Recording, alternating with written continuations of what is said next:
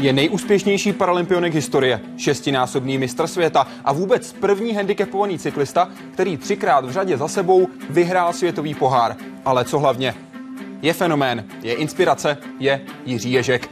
V necelých 11 letech přišel při nehodě o nohu, má podkolení protézu a dnes říká, já to beru strašně moc pozitivně.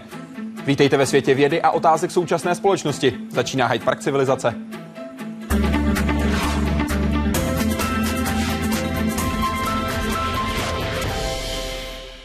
Jelikož se s Jirkou Ješkem známe přece jenom už nějaký ten pátek, dnešní pozdrav a také potom celý průběh pořadu bude v něčem atypický, protože si dnes večer budeme tykat. Tedy Jirko, hezký večer, ahoj. Hezký večer, Dane. Vy můžete psát svoje otázky, které vás budou nejvíce zajímat, na co byste se chtěli Jirky Ješka zeptat. Je samozřejmě připraven pro vás náš web www.hydeparkcivilizace.cz. Ptát se můžete samozřejmě i také Jana Říhy, nevědomého horolezce, který se k nám za pár minut připojí. Ty otázky teď ale primárně budou směřovat na Jiřího Ješka.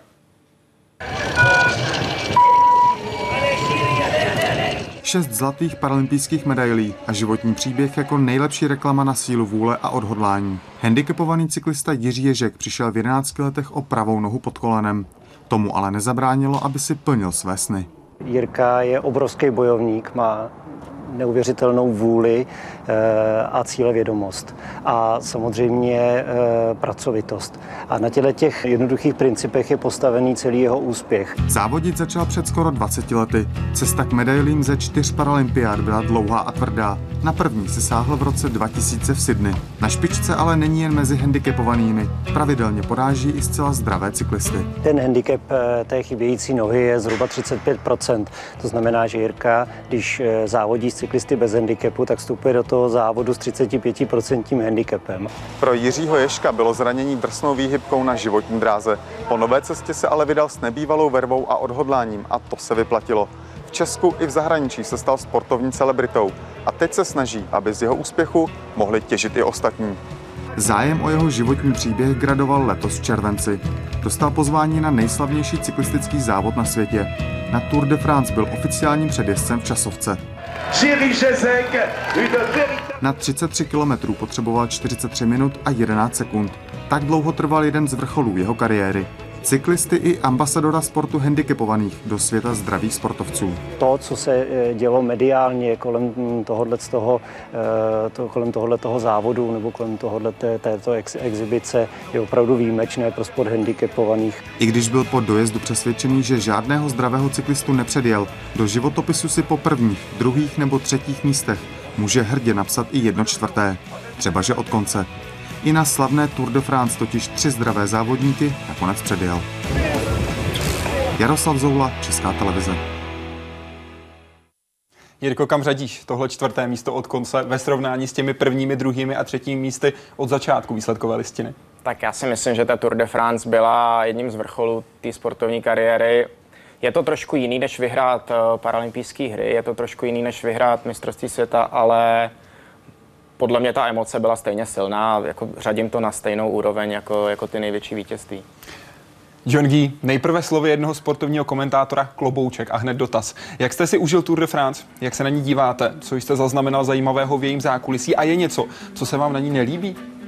Tak já, pro mě a pro každého cyklistu si myslím, že Tour de France je absolutní vrchol profesionální cyklistiky, takže nemůžu říct, že by se mi na ní něco nelíbilo.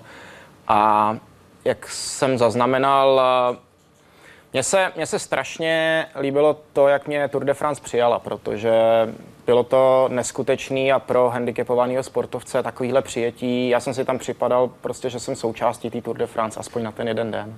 A to přijetí bylo hlavně od závodníků, hlavně od diváků, hlavně od funkcionářů? Uh, všechny tři tyhle ty světy se spojily a jak ti organizátoři mi děkovali za to, že jsem tuhle tu příležitost vlastně Tour de France přinesl, tak diváci to vzali úplně skvěle a strašně moc mi fandili.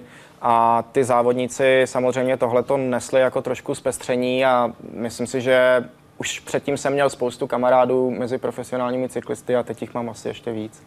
Jeden moment, když se teď otočí za dnešním, pardon, za letošním tvým působením na Staré dámě, který je ten nejsilnější? Určitě ten start. Ten start, protože já na té rampě jsem si uvědomil, co se mi podařilo kam se mi podařilo dostat a co se mi asi podaří zažít v těch následujících 33 kilometrech.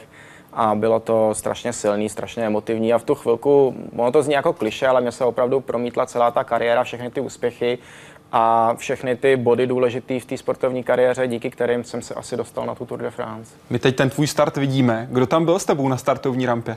Tak byla tam samozřejmě manželka moje, která byla v zákulisí, která se mnou vlastně prochází celou tu moji sportovní kariéru a který jsem vděčný za to, že máme tolik přátel kolem sebe, protože ona se stará nejenom o sponzory, ale i o fanoušky a vlastně dělá mi to nejdůležitější zázemí. No a pak eh, na té samotné rampě byl starosta města, ze kterého se startovalo, starostka města, kde se končilo a samozřejmě ředitel Tour de France, který nebývá na těch časovkách na té rampě, takže úžasný zážitek. To je právě ono, on je tam skutečně málo kdy, to je hodně výjimečná situace. Já si myslím, že pro sam, samotní organizátory to bylo samozřejmě složitý, protože oni tohle dovolili před eh, deseti lety, vlastně takhle pustili na start eh, Hermana Majera, fenomenálního lyžaře, který dostal tuhle tu příležitost jako já a teďko po deseti letech eh, jsem to byl já, vlastně první handicapovaný cyklista. A já chápu, že to pro ně přineslo spoustu otázek, spoustu problémů navíc, spoustu práce navíc. A já jsem se bál, abych jakoby neobtěžoval celou tu Tour de France tím, že si chci splnit svůj sen. A o to hezčí bylo, že eh, oni mi potom ve finále děkovali, že to byl pro ně silný emotivní zážitek. Jdeme na Facebook pro otázku od Toma. Jirko, kdy přišel váš sportovní zlom, když se teď podíváte na svou kariéru, co byl ten nejdůležitější závod? Tak těch sportovních zlomů bylo samozřejmě několik. Ten první, jako u každého sportovce, to rozhodnutí, že chci sportovat, to přišlo někdy až eh, třeba poměrně pozdě eh, ve 20 letech, kdy jsem chtěl nějakého koníčka k práci a Vlastně potkal jsem Josefa Lachmana, který byl náš první handicapovaný cyklista, měl stejný, stejný handicap, jako mám já a on mě pro cyklistiku absolutně natchnul. To, bylo, to byl první zlom a hned já jsem prostě věděl, že chci být nejlepší. Nejenom u nás, ale postupně, postupně na celém světě v tom, co dělám.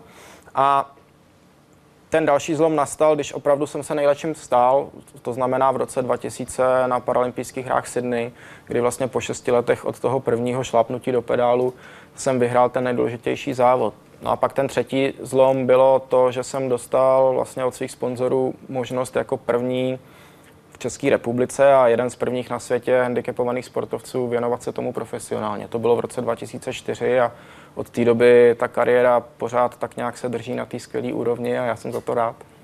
Ty jsi v roce 2000 na olympijských hrách v Sydney porazil domácího velkého favorita, zvlášť stíhačka na 4 kilometry, to je dnes doslova do písmene zlatá výkladní skříň handicapovaných cyklistů a ten souboj, který se rozhodl na posledních, můžeme říct, spíše centimetrech než metrech. Ty ve své knížce Frajer píše, že těsně před tím vyhlášením jste všichni tři, jak Australan, tak ty, tak také Američan, který skončil třetí, brečeli. Proč? No, bylo to strašně emotivní, protože Američan hrozně moc chtěl vyhrát, protože byl v té pozici, byl nejlepší v těch letech.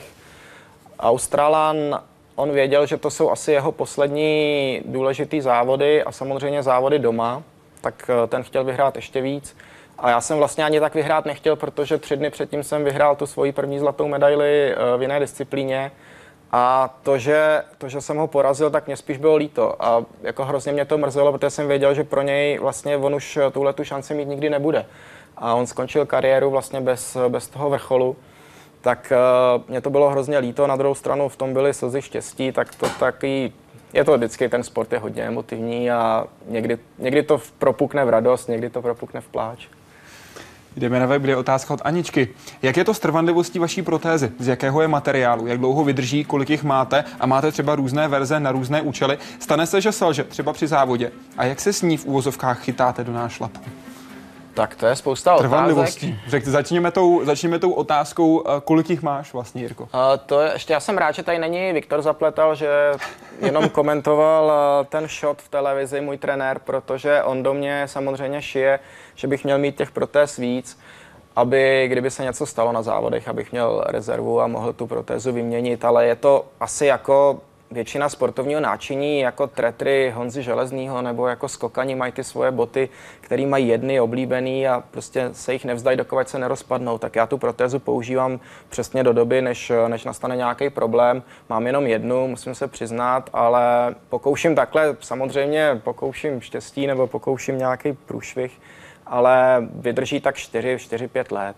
Takže teď ještě jezdíš s tou olympijskou z Londýna. Teď jezdím s tou olympijskou z Londýna a samozřejmě chystám se vyrobit si další, protože přece jenom už ta trvanlivost tak nějak dožívá. Vyrobíš si sám? Uh, já jsem, možná jsem to neřekl, uh, v těch, v těch letech, kdy jsem dostal šanci jakoby závodit profesionálně, tak já jsem deset let předtím pracoval jako protetik, navrhoval jsem a vyráběl jsem protézy, což je moje štěstí do teďka, protože si právě ty protézy můžu vyrábět sám a je to takový spojení s tím světem profesním, eh, do toho, má to přesah do toho sportu a jsem rád, že třeba můžu některým svým eh, soupeřům na světě pomáhat s tím, eh, vybrat jim ideální tvar té protézy a tak dále. I když samozřejmě dneska už je to 10 let, co jsem z té práce odešel a i když si nějakým způsobem udržuju kontakt s tou, s tou technologií, tak, tak přece jenom už je možná něco lepšího, než třeba používám já. Jaká je ta dnešní technologie? Z jakého materiálu je protéza, se kterou jezdíš? Tak ty protézy jsou z těch nejlehčích a nejpevnějších materiálů, z karbonu, z titanu a je to, je to asi, když to srovnám, stejná technologie, jako se třeba používá na Formuli 1, na ty křidílka, na, ty, na ten kokpit, takže myslím si, že v tomhle tom je to stejný jako třeba s, s vývojem cyklistických komponentů. Jak se chytáš do nášlapu? A úplně stejně jako klasický závodníci je tam eh, takový ten systém pedálu a do něj zapadajícího nášlapného kufru, který mají zdraví závodníci na svých tretrách, já to mám na té levé tretře a vlastně na konci té protézy je jenom kufr, který zapadne do pedálu tak, aby tam nebyl žádný prostor pro nějakou ztrátu energie. Takže se na té protéze špatně chodí, ale dobře jezdí na kole. Ale na chození máš jiný typ? Samozřejmě na chození mám jiný typ. Eh, dneska ty technologie dovolují těm lidem, kteří přijdou k nějakému handicapu nebo přijdou k nějakému úrazu, plnohodnotný život, protože vlastně na každou lidskou činnost je nebo existuje speciální protéza, tak jako známe ty, ty pružiny, které používá třeba Oscar Pistorius k tomu, aby byl srovnatelný uh, s těmi zdravými atlety. Já tuhle protézu mám teda taky, když chodím běhat. A stejně tak jsou protézy třeba na nějaké míčové sporty, jsou protézy do vody, jsou protézy, které vypadají opravdu ideálně jako noha, takže třeba do společenských šatů a i, i ženám třeba do lodiček eh, padnou tak, že kdo neví, že ten člověk tu protézu, ne, tu protézu má, tak to nepozná. O nohu jste přišel v době, kdy člověk už trochu ví, jaký je svět a dokáže si asi vyhodnotit, o co takovým úrazem přichází. Čím jste tehdy procházel? Jak jste se se situací vyrovnával? Kdo či co vám pomohlo? A jak jste se dostal k cyklistice? Jste borec. To je zajímavá otázka. Právě, že já si myslím, že v té době, kdy já jsem o nohu přišel v těch 11 letech, eh, ten človíček eh, tohle to ještě moc neřeší. Aspoň teda já jsem měl to štěstí, že jsem měl největší touhu rychle se vrátit mezi své spolužáky do třídy, rychle se z té nemocnice dostat a ať jakýmkoliv způsobem se vrátit do normálního života. Samozřejmě potom eh, v době, kdy jsem eh, pracoval jako protetik a přicházel jsem do styku s pacienty, kteří třeba k tomu úrazu přišli ve 20 letech, ve 30, kdy už má člověk ten život nějak naplánovaný, rozeběhnutý, tak eh, tam ten zásah do psychiky i do okolí, do rodiny a do třeba do zaměstnání je daleko větší.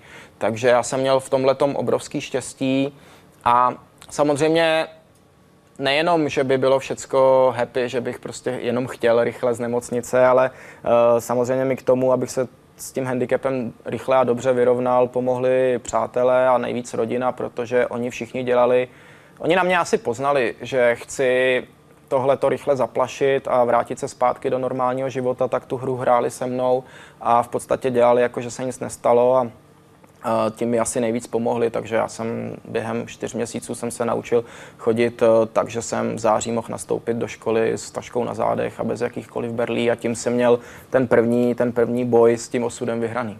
Co se tehdy stalo v ten den, kdy jsi ve škole dostal pětku za to, že jsi neměl úkol a poznámku za to, že jsi se popral na chodbě? No, tak to byl právě ten den, kdy já vždycky říkám, že člověk má ten osud nějak nalinkovaný a, a všechno se vším souvisí. To bylo v březnu, 27. března, kdy jsem právě měl takhle špatný den ve škole, bál jsem se jít domů a abych tohle nemusel řešit, eh, poznámku a pětku, tak jsem zalhal, že je všechno v pořádku a že si půjdu s kamarády zahrát fotbal. A tahle ta lež, jak se říká, lež má krátké nohy, tak v tomhle tom to platilo doslova. Tak eh, jsem přebíhal širokou ulici před Spartou, před fotbalovým stadionem a přejel mě nákladák eh, takovým stylem, že ta noha už zachránit nešla. Na druhou stranu to bylo obrovský štěstí, protože to mohlo dopadnout tragicky. Tam hrály zlomky vteřiny roli, že jsem udělal ten krok v jeden moment, správný moment a dopadlo to takhle. Ty v knížce Frajer píšeš, Pořád dokola jsem říkal sanitákovi, že kdyby mluvil s mojí mámou a ti řekne, že je mi moc líto, že jí přidělávám starosti. No, já to mám takhle celý život, možná samozřejmě od toho úrazu ještě víc, že se snažím všecko dělat tak, abych uh, co nejméně obtěžoval lidi okolo a co nejméně po nich potřeboval nějakou pomoc. A já jsem věděl, že mámu strašně zlobím už, už od dětství a byl to taky důvod, proč ona mě dala na sport ještě před tím úrazem a ten sport ve mně zůstal naštěstí i teda po tom úraze. Možná tenkrát jsem byl zlobivé dítě, dneska se tomu říká hyperaktivní, tak já jsem se bál, že prostě tahle ta nehoda, já jsem věděl, že to je velký průšvih, že to není zlomená noha, že to bude asi horší. A já jsem věděl, že z toho máma bude špatná, tak, eh, tak si pamatuju, že největší starost fakt jsem měl, aby, aby z toho máma neměla nějaký velký trauma.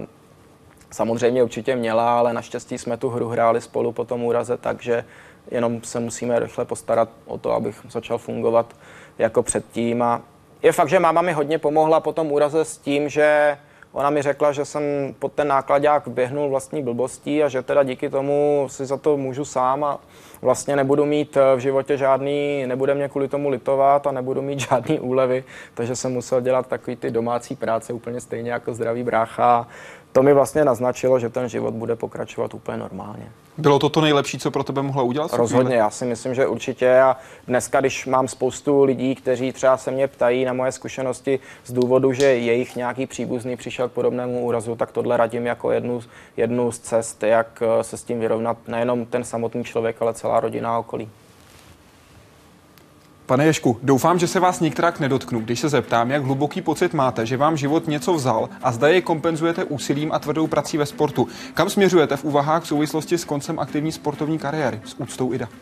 No, Ido, děkuji za dotaz. Eh, já si vůbec nemyslím, že to bylo něco, něco hodně důležitého v životě, nebo že by to mělo být něco, že ten sport, který dneska dělám, dělám kvůli tomu, že jsem měl ten úraz a že bych si na tom eh, nějak kompenzoval tu ztrátu. Já to beru jako přirozený vývoj. Já jsem chtěl být sportovec od malička. To, že tam byla ta komplikace s tím úrazem, tak to asi jenom odsunulo tu kariéru nebo to nastartování toho sportu. A já to nechci nějak dramatizovat, prostě dělám to, co mě baví, dělám to možná dobře a možná proto to dělám tak dlouho.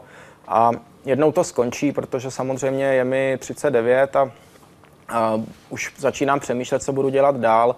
Naštěstí ten sport, eh, to cestování, to poznávání nových lidí, spousty firem, spousty partnerů, který mám, tak eh, mě naučil hrozně moc eh, do, do života. Já se možná díky tomu nebojím, že se v životě neuplatním, protože to, co mě dal ten úraz a to, co mi dal ten sport, to znamená nějakou cílevědomost, vůli mm, i sebekázeň, větší, než jsem měl určitě před úrazem, tak si myslím, že jsem to použil v tom sportu a že to použiju potom i v životě.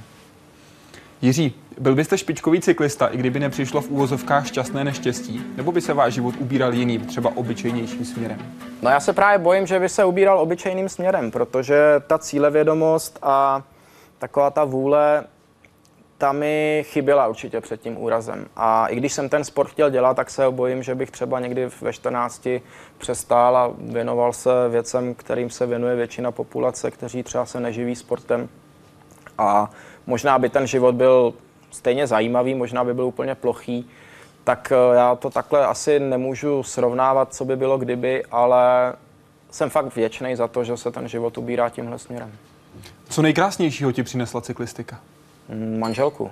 Určitě manželku, protože eh, my jsme se poznali na závodech eh, paradoxně až v Rakousku a ona, ona je pro mě to nejdůležitější, protože ona mi naučila radovat se ze života, naučila mě mm, brát život pozitivně, radovat se z něj a hlavně ona stojí za tím mým úspěchem, protože ona je, ona je vlastně tím mojím největším zázemím a bez zázemí člověk nemůže dělat sport ani ten individuální. Možná ten individuální ještě míň.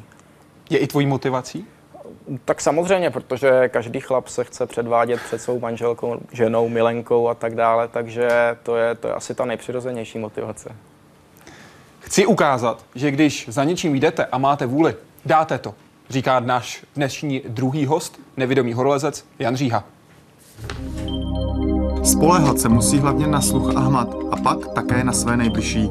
Nevědomý horolezec Jan Říha se na stěnu poprvé dostal před 20 lety a teď přes svůj handicap zdolává jeden vrchol za druhým. Teď šáhni dopředu a popři se. Tady se třeba úspěšně pokusil o Gerlachovský štít na Slovensku. Díky, díky, kluci. Jsem zkoušela jít eh, se zavřenýma očima, abych si trošku představila, jak on to může vnímat. A já bych neušla ani 10 metrů. Stovky a tisíce metrů v těžkém terénu nebo na stěnách by Jan Říha nedokázal vylézt bez přesné a precizní domluvy se svými parťáky. Já prostě nechci, aby on zase někde ublížil a, a chci, aby tam vylez někam na, na nějaký vrchol, aby slez zpátky, protože není to jenom o tom vylíst nahoru, ale taky se vrátit zpátky. Přivedu ho ke stěně, ukážu mu třeba první tři chyty, aby si je mohl ošahat. Ukážu mu první tři stupy a pak mu říkám, Honzo, na levou ruku na 11. hodině máš velký chyt, nebo máš tam bočák, nebo něco a takhle, takhle vlastně vždycky jenom o jeden krok dopředu. S podobnou asistencí takhle vylezl třeba stěnu propasti Macocha. Chytni se tak, to všechno bere. Pojď Honzo, pěkně. Hezký. Pěkně, pěkně. Ovšem jeho největší úspěchy jsou kavkazský Elbrus a africké Kilimanjaro, dva ze sedmi nejvyšších vrcholů jednotlivých světadílů, takzvané Seven Summits. V listopadu se chystá na Jihoamerickou Aconcagua a v hlavě bude mít nejspíš to, co mu řekl slavný horolezec Reinhold Messner. Když vylezeš na tuhle horu, máš na to vylezt úplně na všechny. A my se samozřejmě podíváme za mužem, kterého vy už ostatně vidíte. Zdravíme Jana Říhu, nevědomého horolezce, muže, který se chystá právě na horu, o které teď byla řeč. Honzo, dobrý večer i tobě. Dobrý večer. Honzo, kdy do Ameriky? Tak do Ameriky eh, se chystáme 11. listopadu, teda pardon, 18. listopadu a pokud eh, se vše to, tak vracíme se 22. prosince. V jaké fázi jsou teď přípravy? Jak ty tréninkové, tak samozřejmě zajištění zázemí a podobně? Tak samozřejmě tréninkově trénuju pořád eh, jak lezení, tak hlavně i fyzičku v rámci běhání. Hodně běhám a se týče eh, příprava expedice, tak samozřejmě eh, už jako zaplacení nějakých letenek, vybavení, jak oblečení, tak i materiál typu jako uvazek, lano a tak dále. Vy jste tuhle expedici chystali přes čtyři roky. Jak to, že se to právě teď povedlo? Díky čemu nebo komu jste teď získali peníze právě na tuhle tu expedici? Tak samozřejmě e, připravovali, my jsme chtěli odjet e, už daleko dřív. E, chtěl jsem třeba zkusit aspoň každý rok jednu expedici, ale problém prostě sehnat peníze. A ať jsme dělali, co jsme dělali, tak se peníze nedařily sehnat. A letos díky nadačnímu fondu ve která se podařily sehnat eh, peníze. Honzo, i tebe se ptají diváci jako první Janaka. Dobrý večer, pane Řího. Můžete prosím popsat technologii, strategii a okolnosti vašeho výstupu na nějakou horu? Doteď je to nad mé chápání. Předpokládám, že musíte mít absolutní důvěru ve své průvodce. Jak dlouho technologii takového výstupu pilujete? Jak vystupuješ na hory? Tak eh, samozřejmě, eh, co se týče na ty hory, tak u třeba to Kilimanjaro, tam jsme eh, chvíli přemýšleli, jak se to udělá, aby vlastně lidé, co se mnou šli, eh, jak Viktor, tak Lída pořád nemluvili a neříkali tady kamen vlevo, vpravo, aby vlastně to zvládli celou dobu, to by nezvládli mluvit, tak se poklepávalo teleskopickýma hůlkama na kamen. Když klepli doleva, tak byl kamen vlevo, když doprava vpravo, když eh, klepli obouma hůlkama, tak eh, člověk věděl, že musí jít vlastně eh, mezi, protože jsou kameny po obou, po obou dvou stranách. Ta důvěra v tvoje průvodce, z čeho se rodí? Kolik toho máte spolu třeba dopředu nalezeno a jak moc dopředu si můžete tu samotnou cestu připravit, promyslet, naplánovat a do jaké míry naopak musíte improvizovat? Tak samozřejmě důvěra v, v lidech musí mít, kdybych neměl, tak bych asi s nima nelez. Ty lidi musí člověk trochu znát, vidět, jak já o nich, tak oni o mě, mm, vlastně čeho jsem schopný. Hlavně pak i to jištění, tam přece jenom už ta důvěra je velká.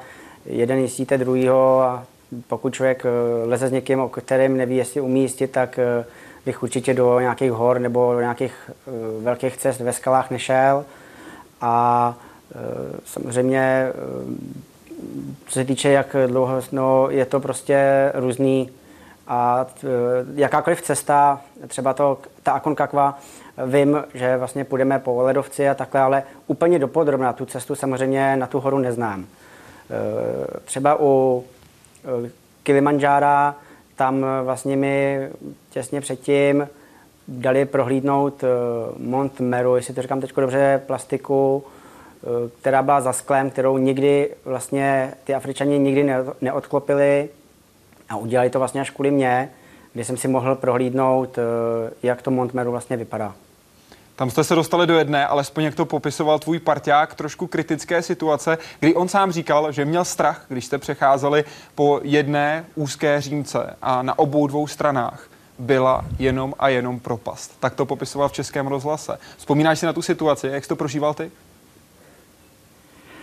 Eh, já samozřejmě mm, přiznám se, pokud vím, že jsou ty, že tam je to hodně úzký, tak člověk se samozřejmě jde hodně opatrně a pokud se samozřejmě bojí, aby nešla špatně, ale pokud je to trochu širší, tak už všichni zjistili, co se mnou chodějí. Je lepší mi to neříct, pokud vědí samozřejmě, že tam nemůžu někam spadnout, protože když mi to řeknou, tak já jdu hrozně opatrně a když mi to neřeknou, tak prostě projdu úplně v pohodě. Honzo, co to pro tebe znamená trochu širší? Jo, tak je to, je to prostě, prostě širší asi než, já nevím, plácnu metr, já fakt nevím, ale prostě vždycky oni tak nějak to vyhodnotějí, když to není tak hrozný, tak mi to radši neřeknou.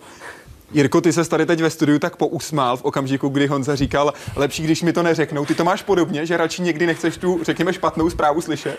Ne, Honza je šílenec v tomhle. Já, já to obdivuju strašně moc, to, co dělá a tohle to mě ani nenapadlo, že vlastně je lepší třeba některé věci mu neříct a je to, je to zase úžasný v tom, že ty lidi okolo něj už eh, jsou vlastně naučený na tyhle ty věci a já to strašně obdivuju a hrozně Honzovi fandím. My Honzovi přidáváme další otázku od Lukáše. Honzo, neskutečně obdivuji, co dokážete, píše právě na Facebooku. Co všechno kolem sebe dokážete vycítit? Cítíte hloubku pod sebou? Cítíte možné nebezpečí? Tak samozřejmě přímo tu hloubku člověk eh, neví, jak je vysoko, ale když jsem třeba lezl na El Kapitána, tak vlastně postupem, jak jsme šli vejš a vejš, tak člověk uh, slyšel, že ten hluk pod náma, ty auta, ty lidi jsou slyšet míň a míň. Kolik přesně já samozřejmě neodhadnu, pokud mi to někdo neřekne. Eh, co se týče, eh, někdy říká někdo, jestli se bojím, tak eh, já říkám, že se té výšky nebojím, protože ji pod sebou nevidím. Singing Rock on the Sun, tak se jmenovala ex- expedice na téměř kilometr vysokou svislou stěnu v Yosemiteckém parku v Kalifornii ve Spojených státech. Je to jeden, řekněme, z legendárních výstupů pro každého horolezce. Jak to tam probíhalo? Jak jste se na to připravili a kde přišla ta motivace vylézt právě na tuhle velmi těžkou stěnu? Tak eh, motivace, eh, abych začal od začátku, tak přišla od eh, Janka Bednaříka, což je český mezinárodní horský vůdce. Janek vlastně se mnou tak nějak lezl na skalách a řekl, abych si zkusil vylíst právě tuhle tu dominantní stěnu. Tak jsem řekl ano, půjdem do toho. A začali jsme vlastně trénovat tady ve skalách, hlavně hodně spáry, který teda moc nemusím, ale ty jesemity jsou právě o spárách. Zkoušeli jsme vlastně i si závěsnou postel, protože tam se to leze třeba, my jsme to lezli tři dny. A, takže jsme potrénovali tady v Čechách a pak jsme tam vlastně vyrazili a věděli jsme, že musíme sebou mít eh, vodu na tři dny nebo čtyři dny pro tři lidi, eh, mít sebou nějaké jídlo, a samozřejmě e, nějaký oblečení, no tak jako málo. Ono samozřejmě v tu dobu, my jsme tam byli v srpnu, tak e, tam byly ty největší vedra. Ono se to v tuhle dobu moc neleze, ale my jsme prostě museli kvůli sportovnímu veletrhu, na který jsme museli ještě se zúčastnit přímo v Americe.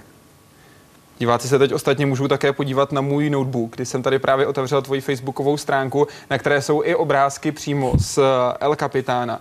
Jak si, aby si mohli sami představit, jak to právě na téhle hoře vypadá. My se ještě ale mezi tím podíváme na web, kde píše Emil Jiskra. Když my, vidící, vylezeme nahoru, tak vedle uspokojení z výkonu jásáme nad panorámaty. Jak je to u vás, pane Řího? Jak vy vnímáte hory a jaké máte plány a horolezecké cíle? Jaké překážky vám život klade pro tyto cíle a jak se s nimi vyrovnáte? Tak samozřejmě, eh, co se týče, když člověk vyleze nahoru, ano, člověk, který vidí, tak se rozlídne a řekne si, vidím tohle z toho, pokochá se tou krajinou. Eh, to já ne, ale zase vlastně lidé, co se mnou lezou, tak eh, mi to vlastně popíšou, co vidějí. A mám hlavně pocit dobrý, vlastně dokázal jsem zase nějakou třeba obtížnost na skále nebo ta hora, vlastně zase něco víc a můžu jít zase dál. A cíle samozřejmě teďko vlastně tím, že lezu eh, ty hory, mám za sebou vlastně teprve dva, dva vrcholy, mám vlastně za sebou Elbrus a Kilimanjaro v rámci projektu Seven Summits. Můj projekt se jmenuje Schody do nebe, to vymyslel právě Janek Bednařík. A chci zkusit, eh, jak to půjde. Samozřejmě postupně nechci jít nějak, jako že někdo eh, dá něco malého nebo vůbec a jde hned na Everest, tak to v žádném případě. Chci jít postupně nahoru a pokud mě to pustí až na samotný Everest, tak budu rád. Pokud ne, tak prostě ten můj projekt skončí. Bude záležet jak na mých fyzických schopnostech, tak i samozřejmě každý máme nějakou vejšku a e, to nevíme, to nikdo neví, do jaký výšky ho to pustí. To člověk zjistí až v těch horách. E, tak uvidím, jak to půjde. Teď je Aconcagua, tak uvidíme, jak ta bude nakloněná a jak já na ní budu samozřejmě i připravený.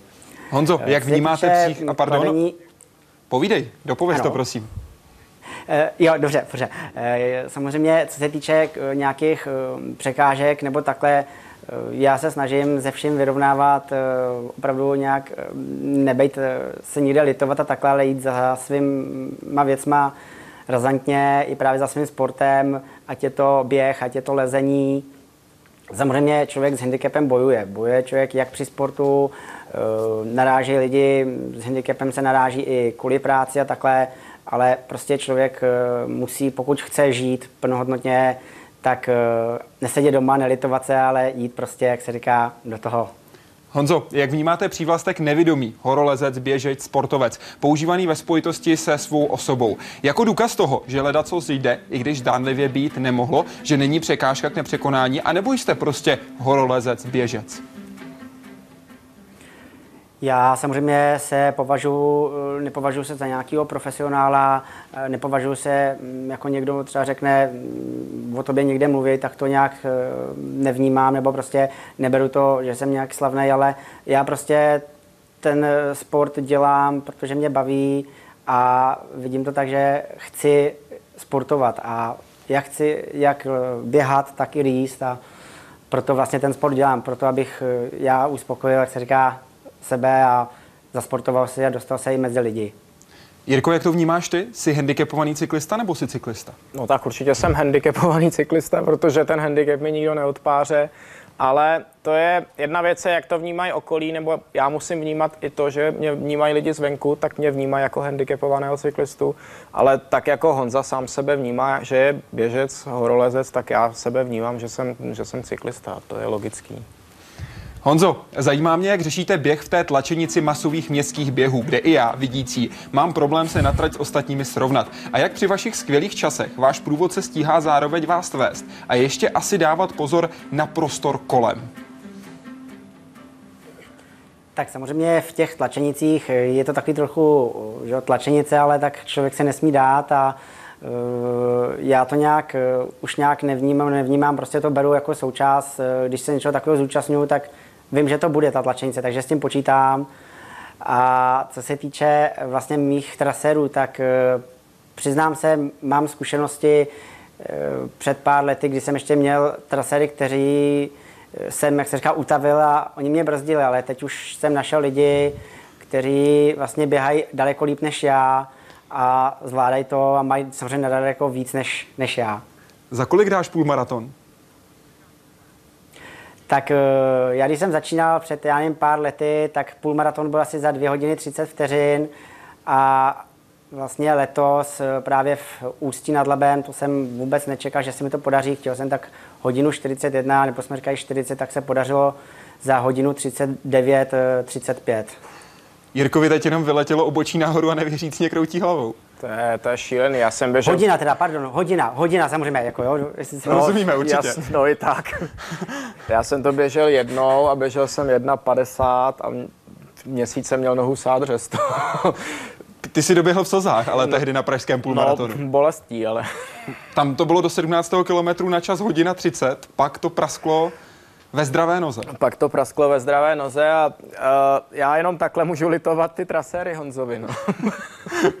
že to s ním musí podstupovat. tak mi mohli byste to dát dohromady možná. No, to já bych nestihl ani, ani odstartovat.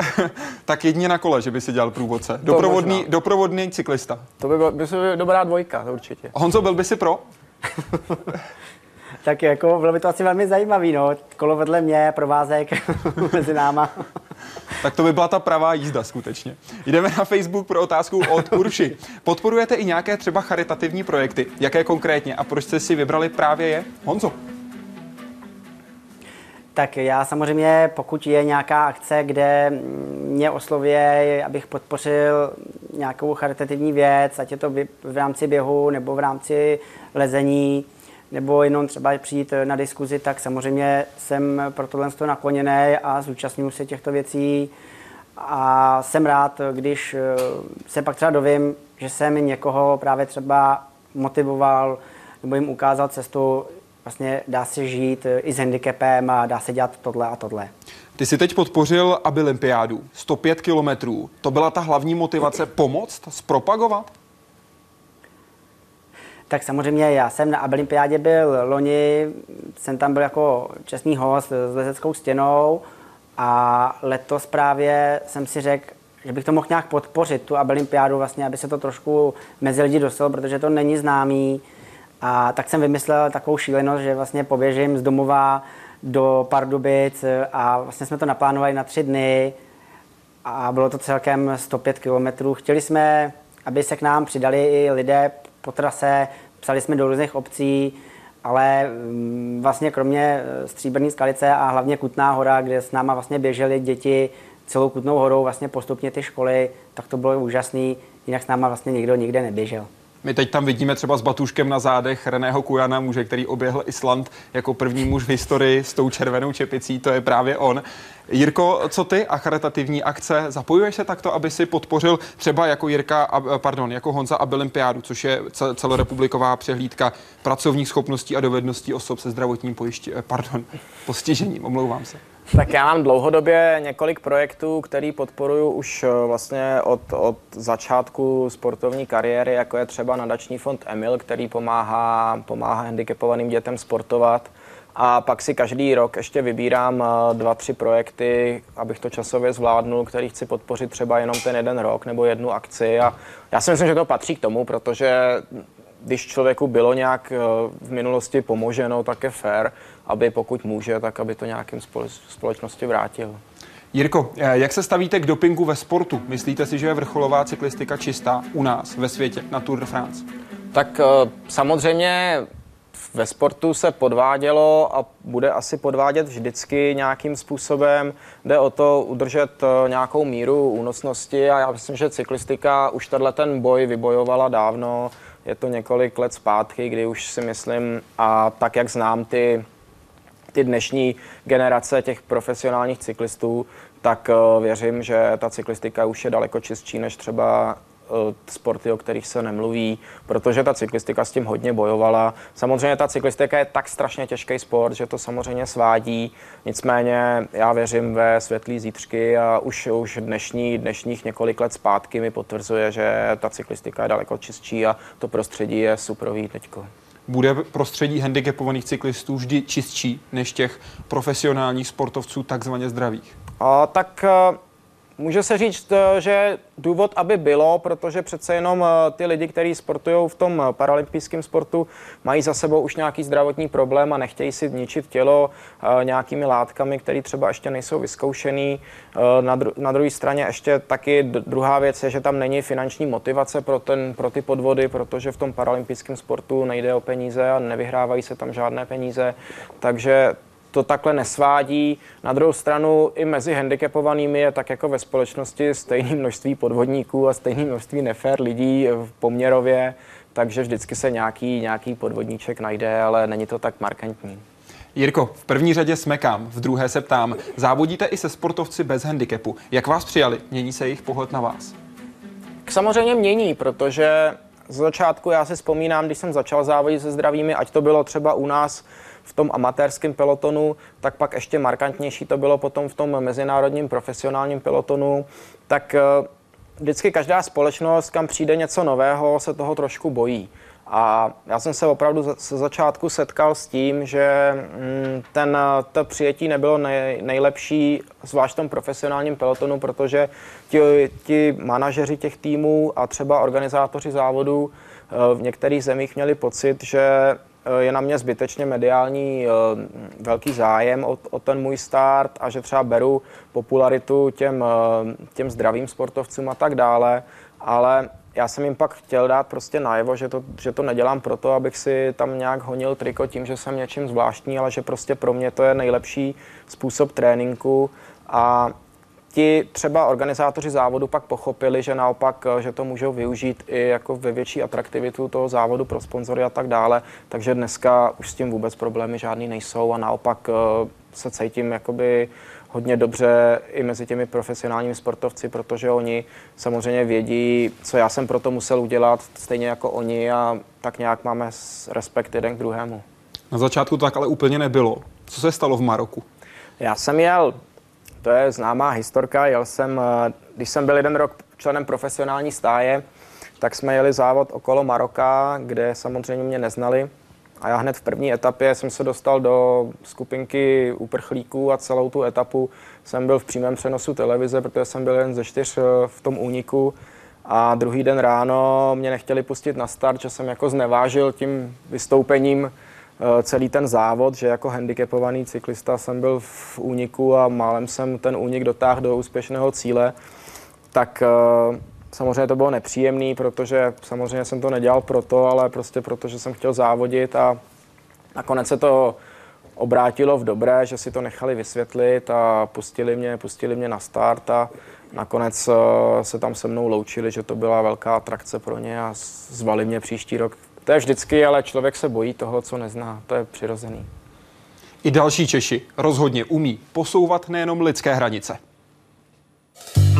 Osudový závod Zbínka Švehly. Spadl z kola a skončil na vozíku. Na triatlon ale nezanevřel. Naopak, byl motivací a cílem jeho postupného návratu do života ten sport mi hodně pomohl, nebo ta motivace toho eh, jako sportovat opět, eh, jak jsem sportoval předtím. Po prvních poúrazových tempech bazénu Zbigněk Švehla věděl, že plavání půjde, ale že pro splnění svého triatlonového snu musí zvládnout ještě další dvě disciplíny, upravené pro handicapované sportovce.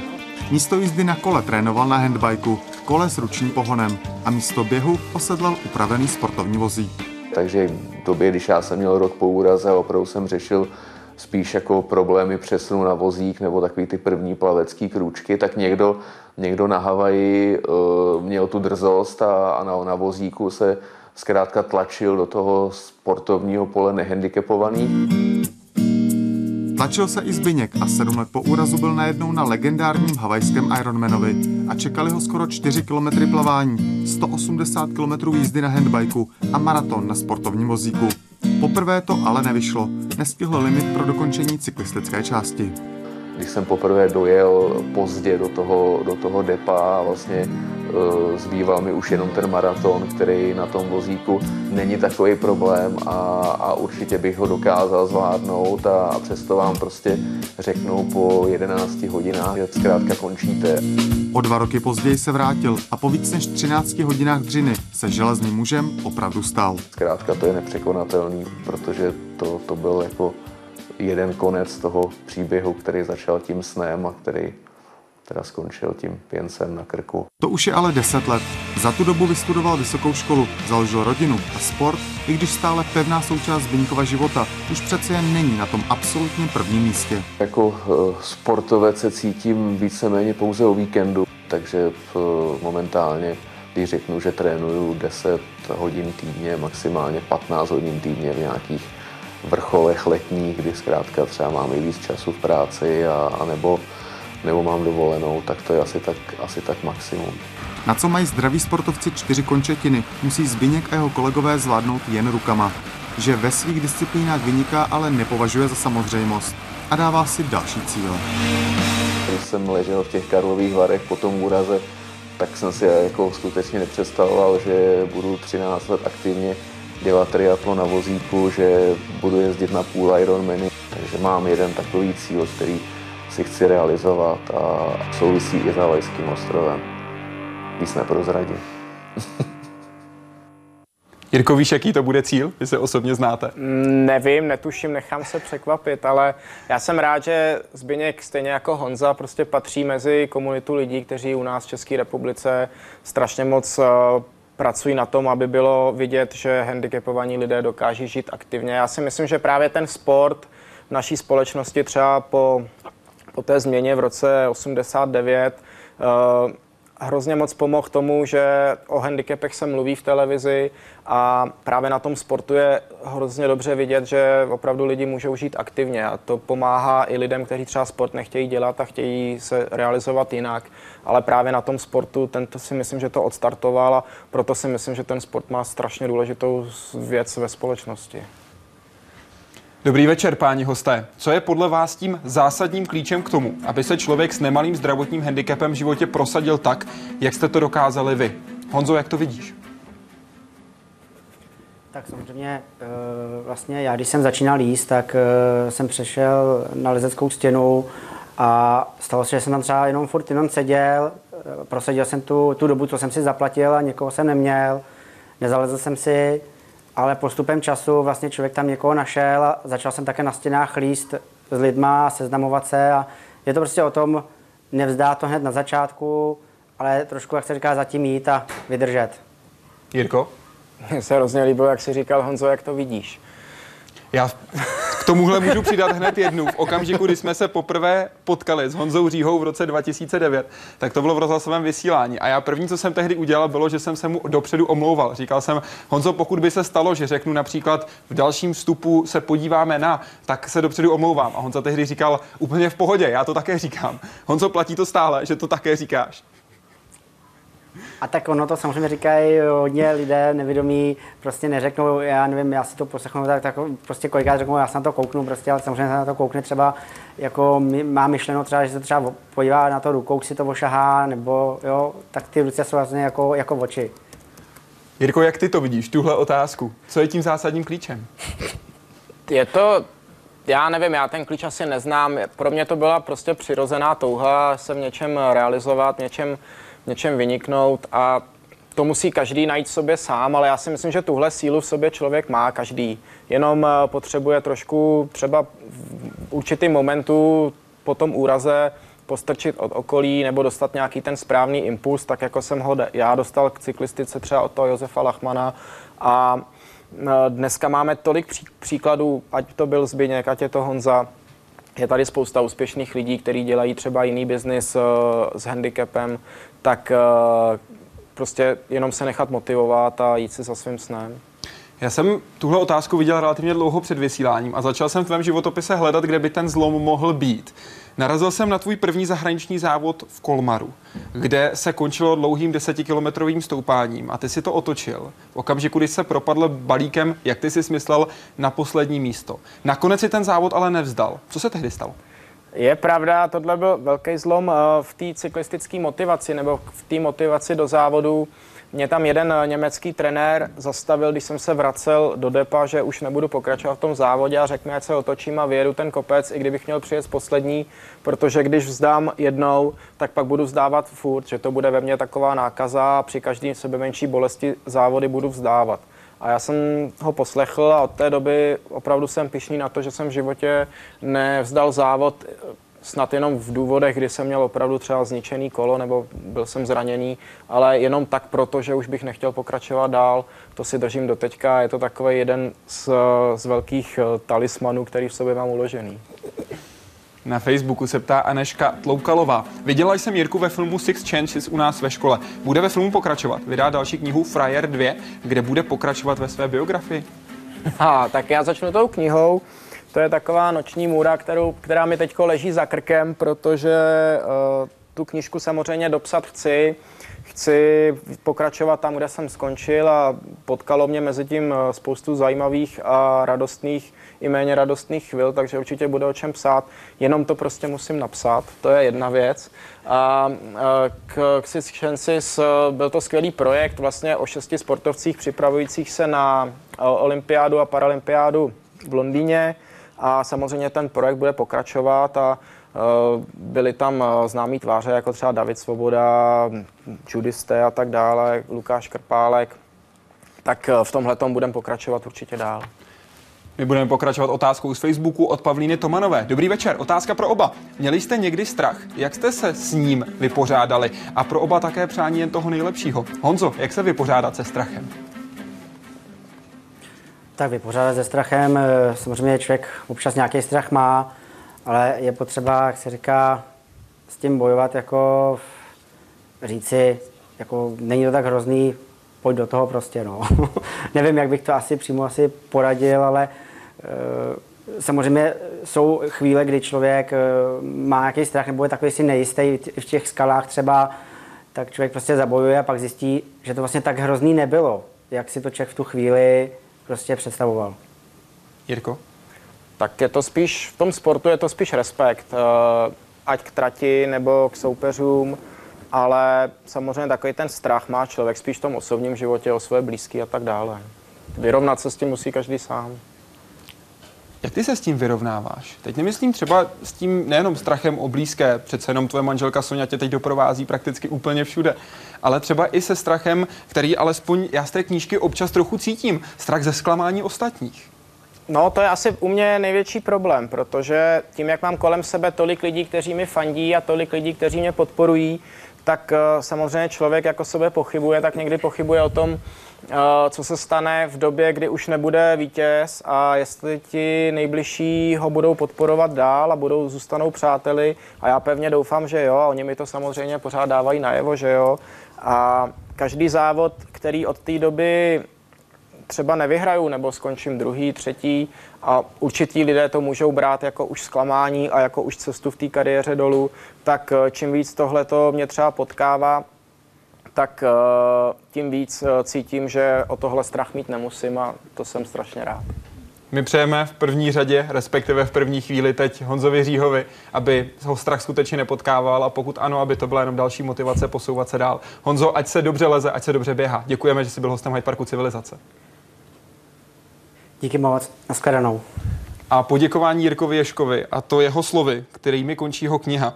Doufám, že jednou budu moct svému nástupci rozjet vítězný závod a s hřejivým pocitem předané pochodně zastavit Ukrajinice, pokorně políbit své kolo a směrem k nebi poděkovat všem, kteří mi pomohli.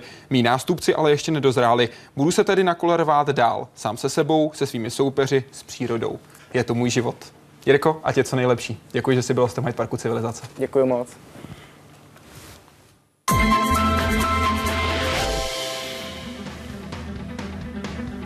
Režisér, který prorazil v Hollywoodu, natáčel na Atolu, kam se málo kdo v historii dostal. Natáčel na Otalu Aldabra, kam se budete moct díky Hyde Parku Civilizace podívat vy. Můžete se také ptát na to, jak se například natáčí a vůbec, jak se dá připravit film o Bílém žralokovi. Naším hostem totiž bude nejenom filmař, ale také dobrodruh Steve Lichták. Můžete se těšit v Hyde Parku Civilizace zase příští sobotu. Teď vám přeji hezký večer.